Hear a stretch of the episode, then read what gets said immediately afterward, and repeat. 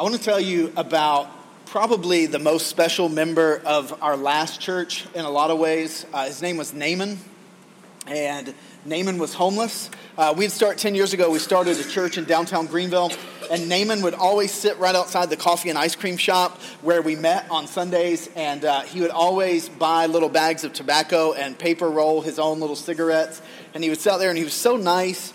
Uh, and eventually, one day, somebody invited Naaman to come into our church and worship with us, and he stuck and uh, man, I never like I, I, love Naaman so much. Like if I took the 10, uh, 10 favorite photos of our life in Greenville, uh, one of my favorite ones is a Naaman cooking one night on the grill at baptism. We were having baptism. We'd grill out, and, and there he was cooking with his ponytail. And Naaman had about five teeth in his mouth, and he was just the sweetest guy. He would come in on Sundays, and he would always sit in the corner.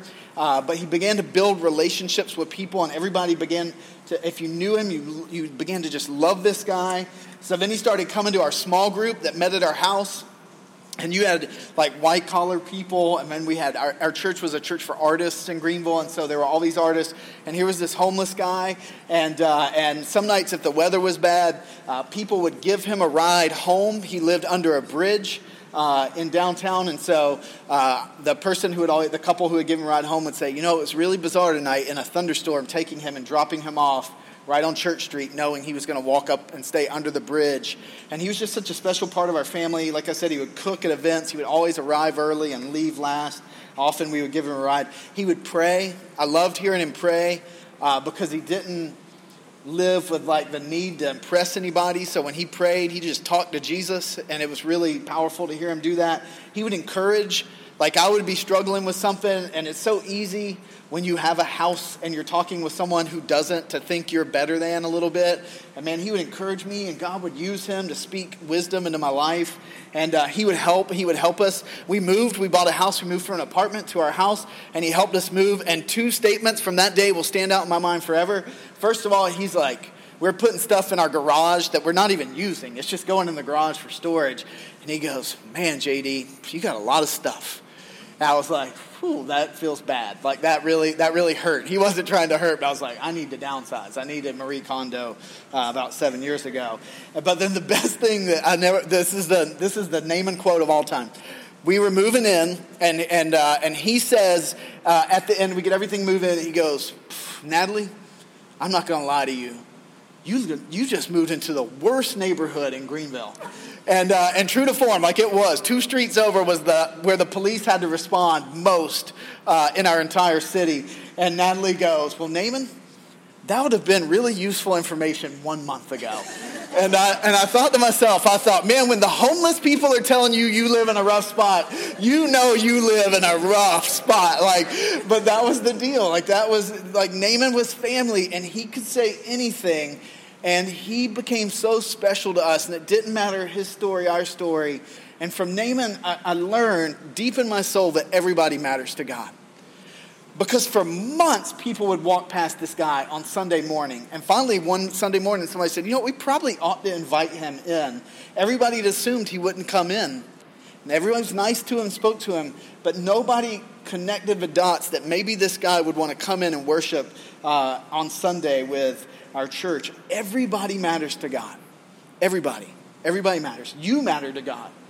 So even before we start and say anything today, you, yep, you got it. Like if you want to take notes, here's your note right here. This is the number one note. Um, everybody matters. Everyone matters. A lot of my Christian journey, I felt like I didn't matter to God.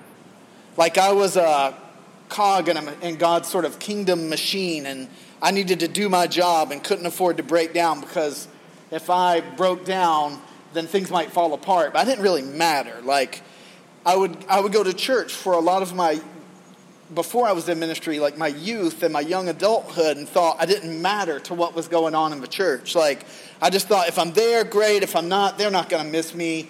It doesn't matter. I don't matter. But the truth is, man, everybody matters to God.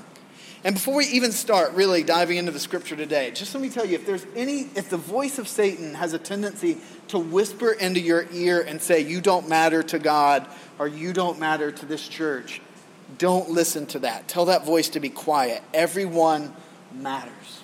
Everybody matters. We're all part, not of a machine, We're part of the body of Christ, and everybody has a, a role to play. Maturing as a disciple, we're just saying the same things over and over this summer. I figure like people are away for two and three weeks. If we just say the same thing over and over for eight weeks, hopefully people will hear it at least once or twice and we'll be good. Like maturing as a disciple is not learning more Bible verses. It's not going to church more. It's not uh, being a holy. It's not becoming more holy.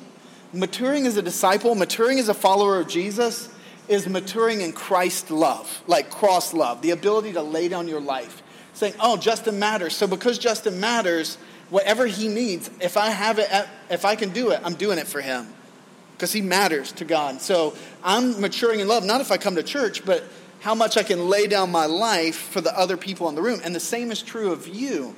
If you want to measure, am I closer to Jesus today than I was 12 months ago? Look at how you love people around you, especially people you don't know. That's maturing as a disciple, and everybody matters. So if you got a Bible, turn to Luke 15. I'm just going to sit down if that's okay for you. I'm less fidgety, and my blood pressure stays down if I just sit down. So if you got a Bible, turn to Luke 15. If you got a paper Bible, large print 969, small print 510.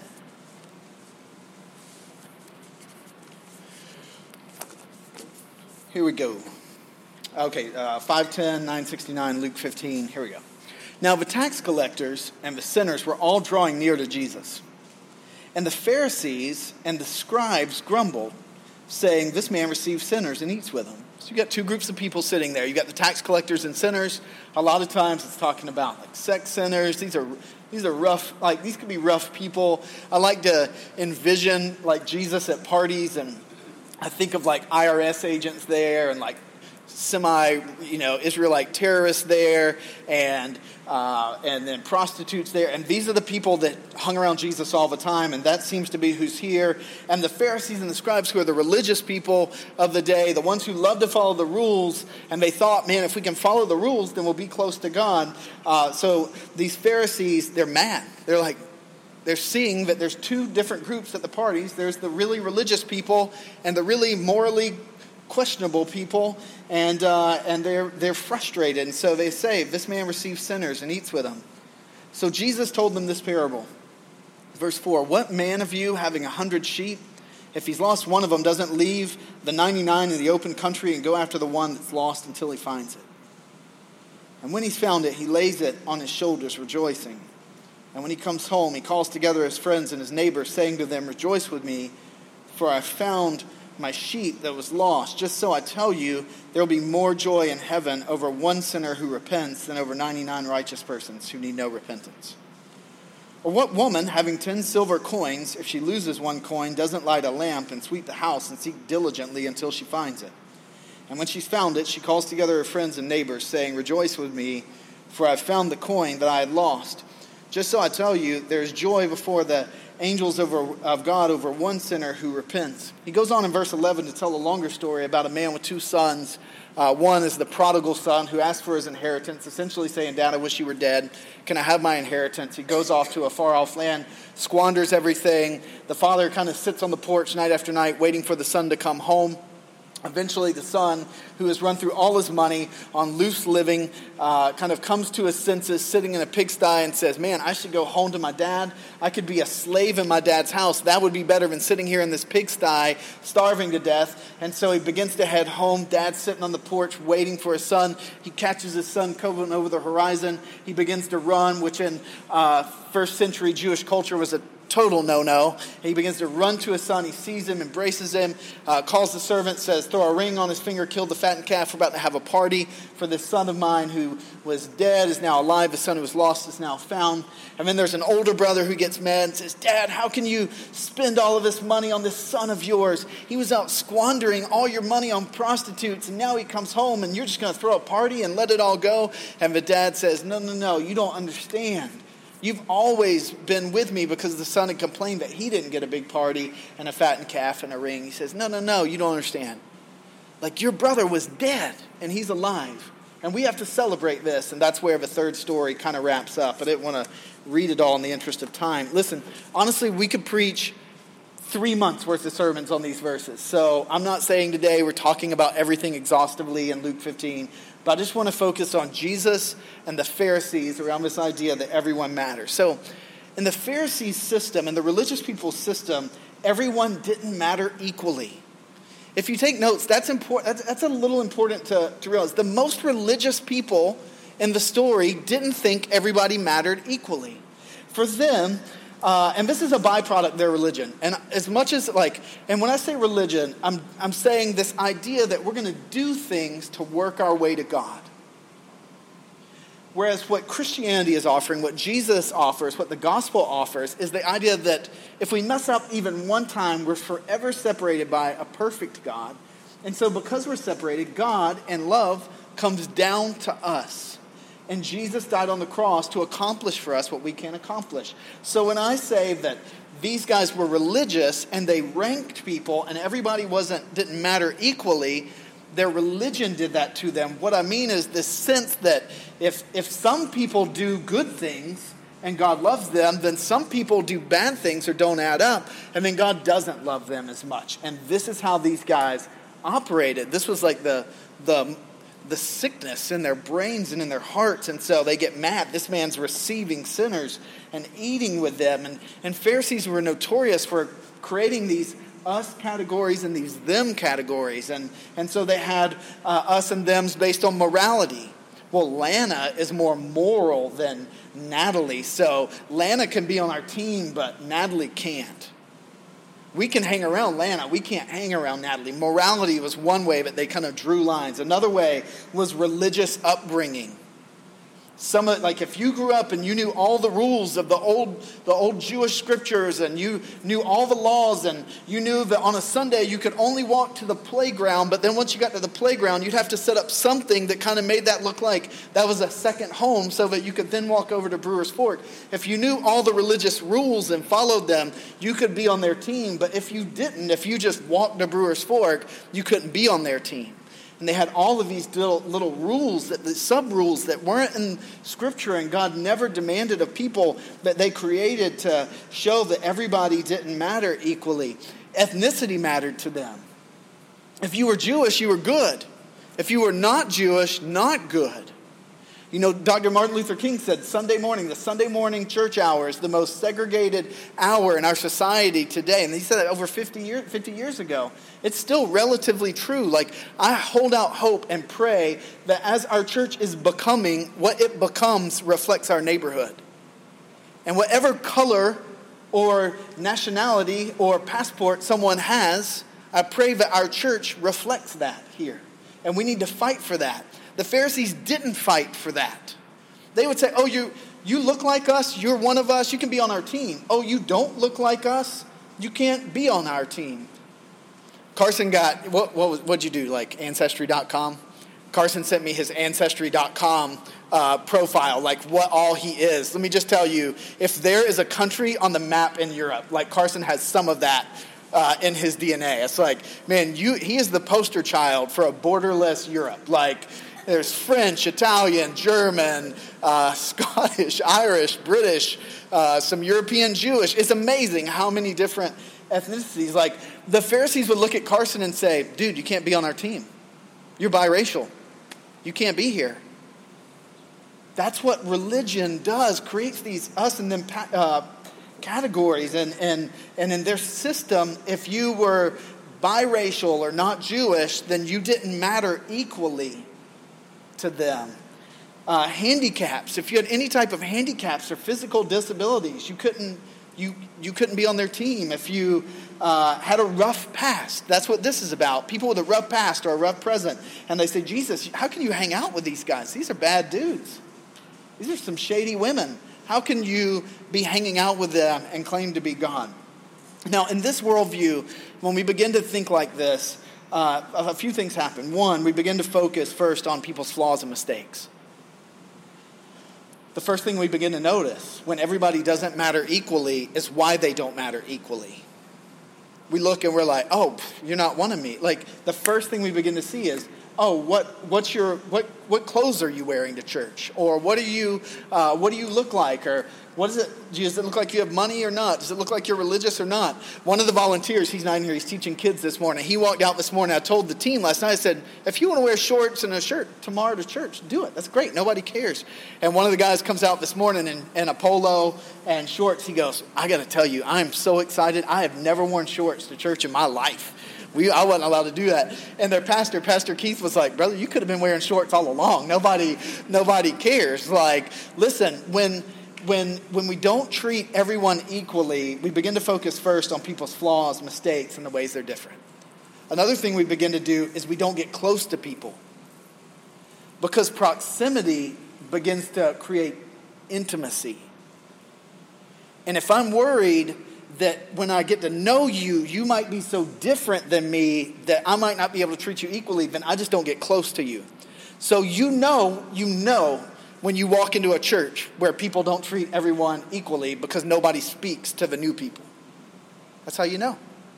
If you ever want to know, if we ever want to judge how we're doing as a church, just watch when new people walk through the door. If we can pursue them in love with no agenda, we're, we're getting it right. If we can't, we've got some Pharisee in us.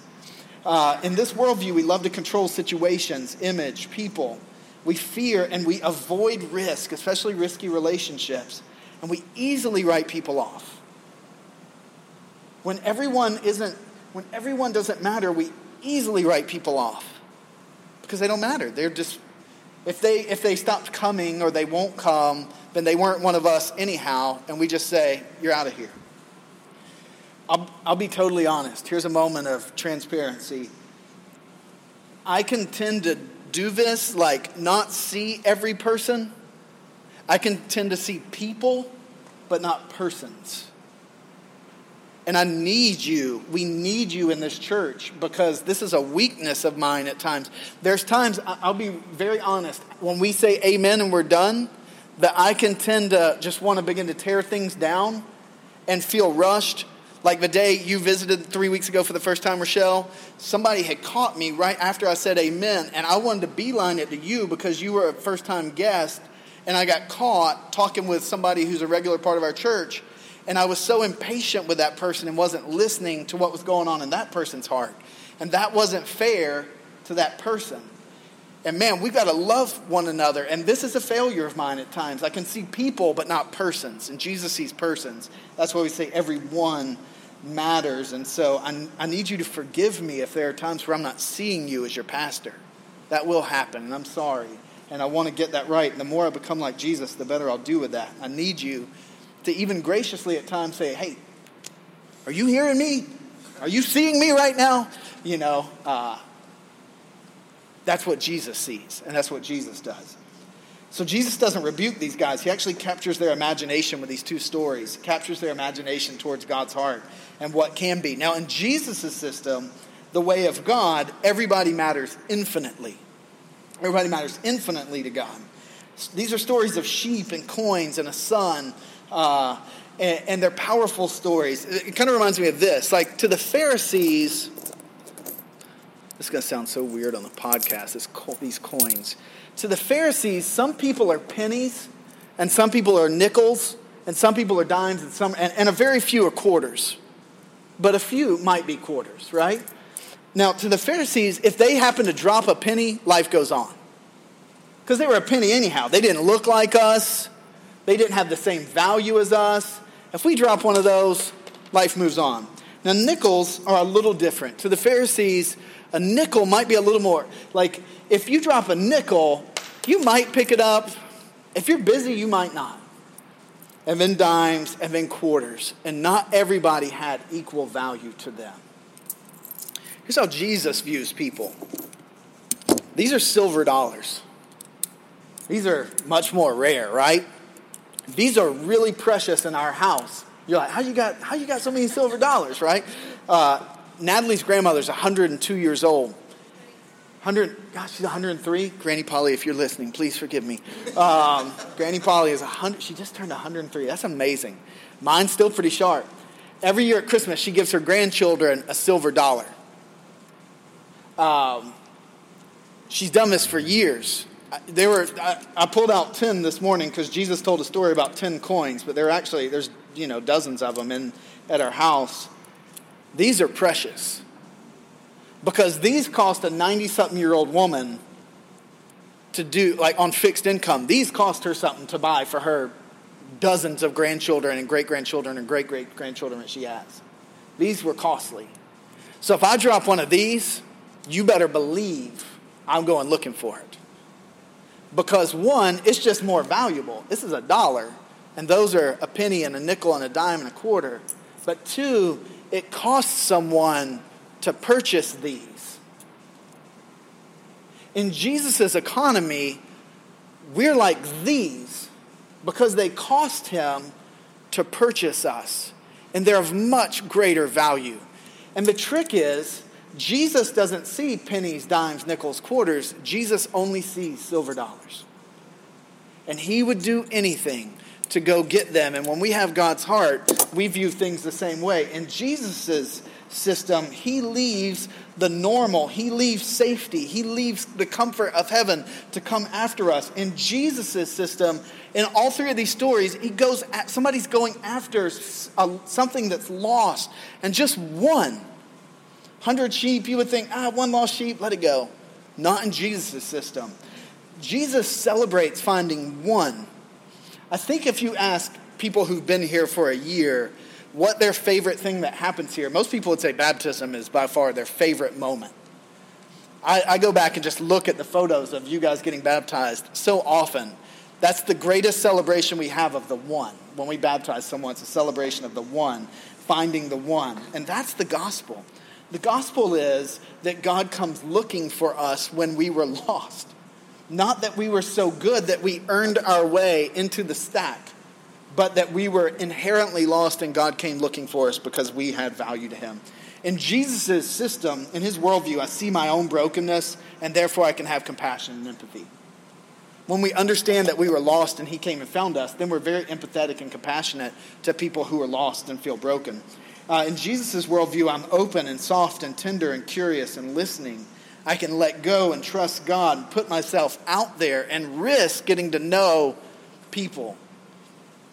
Uh, Miss Rochelle, you said something the other day that's really funny. I'm going to put you on the spot, and I hope you don't mind me saying this. It was so good. She said something the other day. Her first Sunday, she was talking with Natalie after church, and she was like, she said, and I love this because I have the same I, I, do. I would do the exact same thing. She was saying something about she had noticed some white person, and she goes, "You know what? Actually, all y'all are white people," and uh, I loved that. Like I loved everything about that. Like it took fierce courage to walk through that door, see a room primarily of people with white skin, and come in anyhow.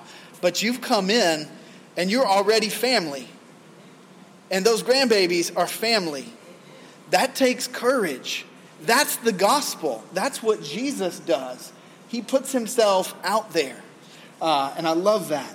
On Jesus' worldview, we can extend God's relentless, inexhaustible love to one another and never give up, never stop pursuing, for such is what God has done for us. So, if you'll go to that next slide, here's a question. If people, if everyone matters infinitely to God, how much should they then matter to us? If people matter infinitely to God, how much should they matter to us as individuals in a church? If a church or a Christian isn't pursuing people like Jesus does, can we really say that we have God's heart? If what we, even if we give all our money away and we serve like crazy in the community, if people don't feel like they've met Jesus when they meet us, then did we really, did, did we really do anything? I would say no.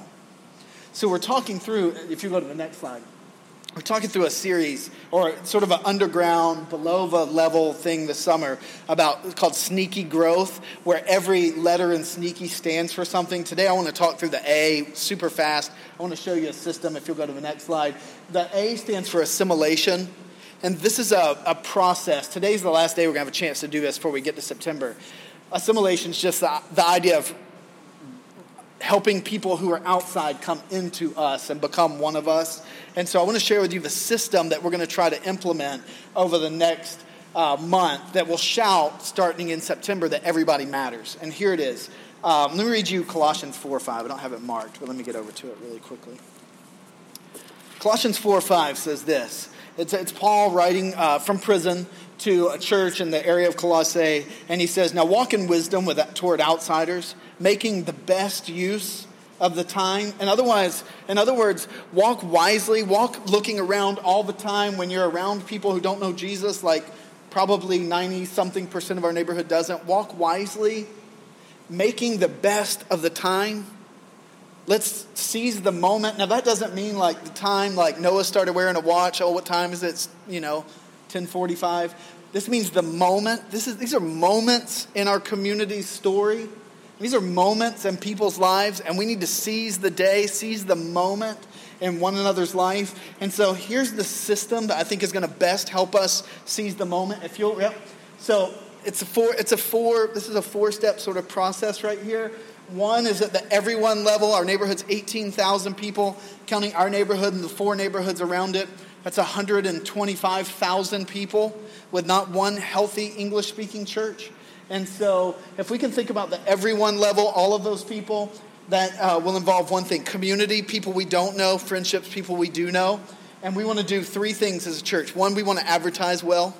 Like we run ads on Instagram and Facebook. We'll boost those things and pay money for that. We run ads in the Charlestown Patriot Bridge. Every now and then we'll have somebody come because they saw an ad in the paper. Uh, another thing we want to do is we all want to serve. This isn't just um, sort of pushed out, outsourced to teams coming in from out of town. We want to serve together, serve our community well, serve our friends well. And then we want to invite people. This is the hardest one because this is very personal. At the right moment, we want to invite people to come on Sundays and uh, to a group or to an event or something like that. And some people might say, like, Justin could say, because Justin, it's a year ago now that Justin became a follower of Jesus, and Carson's been like truly following Jesus for less than a year. They could say, "Man, I'm new. I, I, I don't know, but you want me doing that. I don't know a lot of Bible. I don't. I don't. Uh, I'm new to faith." Uh, that gives you an advantage that church people like me don't have. It gives you three advantage actually. Three advantages. One, it gives you empathy. You can understand people's stories, uh, even in a way that I can't. It gives you empathy. Second thing it does is it gives you passion. Man, if there's anybody who would understand what it feels like to be a lost coin, it's somebody who's recently been found. And then the third thing it does, is it gives you contacts.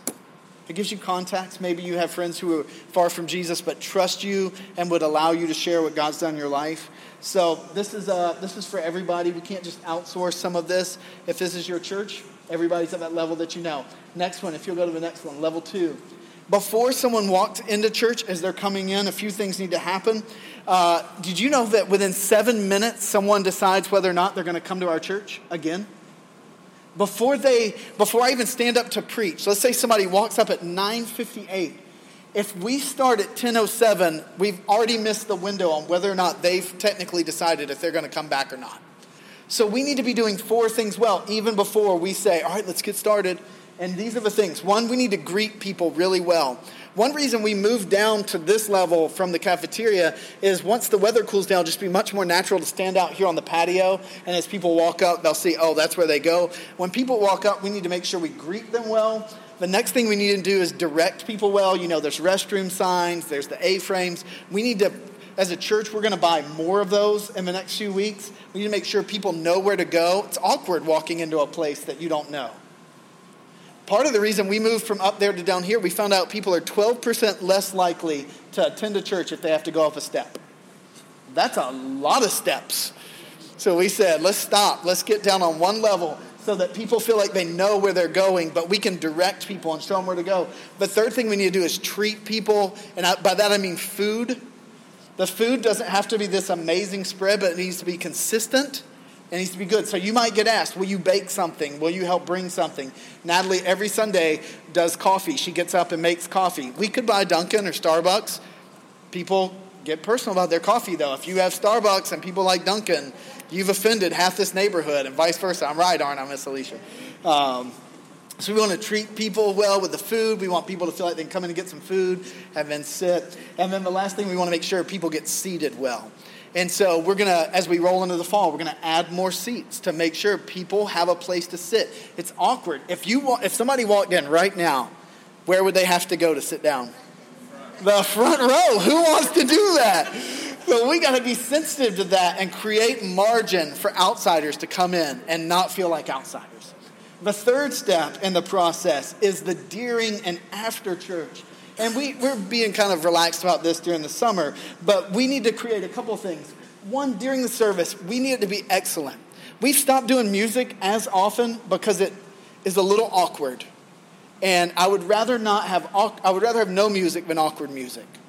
So we want things to be, uh, we want it to feel meaningful and relevant and not boring and applicable. The second thing, we've got these cards, they're always in your bulletin. We want everybody to fill that out, even if you just write your name. You can even write a sarcastic note toward me. I don't care. It's just helpful if you fill it out because we'll take a moment and say, all right, everybody fill out your card and then put it in the offering box at the end, right? And if you do it, guests are inc- inclined to do it, all right? The next thing that we have as a gift a couple of people are charged with, we're almost to the end of the mugs. Mount Airy, please take a coffee mug with you today so we can get rid of them. We're ready to move on to our next thing. And uh, we want to have a gift at that table so people will grab that and say, oh, I'm glad I came. I want a coffee or some candy or a book or whatever. And uh, we'll have those new things starting in September, and that'll be back there. Uh, and so that's what needs to happen during the service. When we say amen, we need to make sure very carefully three minutes, we're not doing anything except speaking to one another and to people who are visiting that day. No stacking chairs, no folding stuff up, cables. We need to speak to one another uh, immediately after church, the three minute rule. And then the last part of the system is follow up. And so, uh, for a first time visitor, we try to email or text that person then we send them a card. Kayla does this as well. If we have a child visit, uh, she sends, I think, a Dunkin' Donuts card, or it might be, a, is that what it is, right? And um, so they get a card with a gift card in it. And then one thing we're adding in September is an, a link to an online survey that just says, How'd you hear about us? You know, what did you notice? What stood out? It's not going to give people an opportunity to be negative, but it is going to give them an opportunity to say, All right, this is what I like, this is what I thought, and give us feedback. When somebody visits for the second time, we do another card and we'll do another survey, and then we'll say, hey, we want you to take a next step. Maybe it's a group or serving with us or something like that. And then the third thing, the goal in people's life is not that people come to church. The goal that we're aiming at in this process is that people would come into relationship with God and with his people. That's the goal. That's what we're shooting for. So here is the big ask. If you'll go to the next one. I am praying for someone in our church to become what we would call the assimilation coach or the assimilation director and help oversee this. To do it, I'm going to buy you a book. Uh, it's about 180 pages. And over the next three months, I want us to read it together uh, not literally sit down and read it together, but I'm going to say, here's the book. Will you read this? Let's sit down for coffee. And then you're going to own that four part system, and you're going to lead me, not me leading you, as you lead our church in getting people through the door to come back a second time, come back a third time, become part of our church, and making sure, like, let's say Marcy decides to do it, which I would love because Marcy is um, just an amazing, like, amazing at being connected to people. Natalie and Marcy are dying laughing. Um, Marcy might say, Hey, JD, I noticed that we're becoming a little inward on Sunday. You might need to stand up and address this. Or did we get that card mailed out? Or it's been a month since so and so came. Let's make sure we write them a note. Assimilating people into the body of Christ. Now, I think, do I have one more slide or is that the last one? That's it. Jesus builds the church. Jesus said, I call you Peter, and on this rock I will build my church. Jesus grows the church, not us. We make disciples. Jesus builds the church. We make disciples. We chase the one, we shepherd the 99, we help people grow. This is going to be our process to do that. That's going to be our process. So, three questions in closing. One, have you given your life to Jesus? Have you had a moment where you felt like he was coming after you and you let him capture you and catch you. This doesn't mean we have to become religious and like weird. It just means we say in our heart, God, I've been far from you and I've been lost, and I thank you that you're coming for me, and today I receive you, and I want to be forgiven and have a relationship with you. I got to talk last night with Brandon, who's lived most of his life, including a lot of his adult life, not following Jesus, and just hearing the story of how God chased him down and he finally gave his life to to Christ was really powerful. Um, maybe from the quietness of your heart, you just need to say, Jesus, I want to be part of your family. I receive you today. Will you receive me? And I promise you he will because he loves you and he's coming looking for you. Second question Does your life say everyone matters? If yes, praise God. If no, from just in the quietness of your seat, say, God, help me to love people like you do and live a life that says everyone matters and not sort of create these little bins where we put us's and they's. And then three, is God calling one or two or three of you to help lead our church to be set up to say everybody matters? This is the most critical thing we will roll into this fall. The last one of the letters in Sneaky Growth was new faces. This summer we've seen 16 new people come to our church, not teams from out of town, not uh, guest speakers, new faces, 16 since mid June. Man, I'm, i know people travel. We've even had some people who visited say, I won't be there Sunday, I've got to work, or we're going to be out of town, we'll be back. We've got to have a system that incorporates those people in. Would God lead you to say, I'm going to do that, I'm going to own that? Uh, and make sure it can't be Kayla, it can't be Natalie, it's got to be somebody who's not doing anything yet uh, or, or wants to take on the heavy load uh, of helping us get this system set up. Let me pray for us.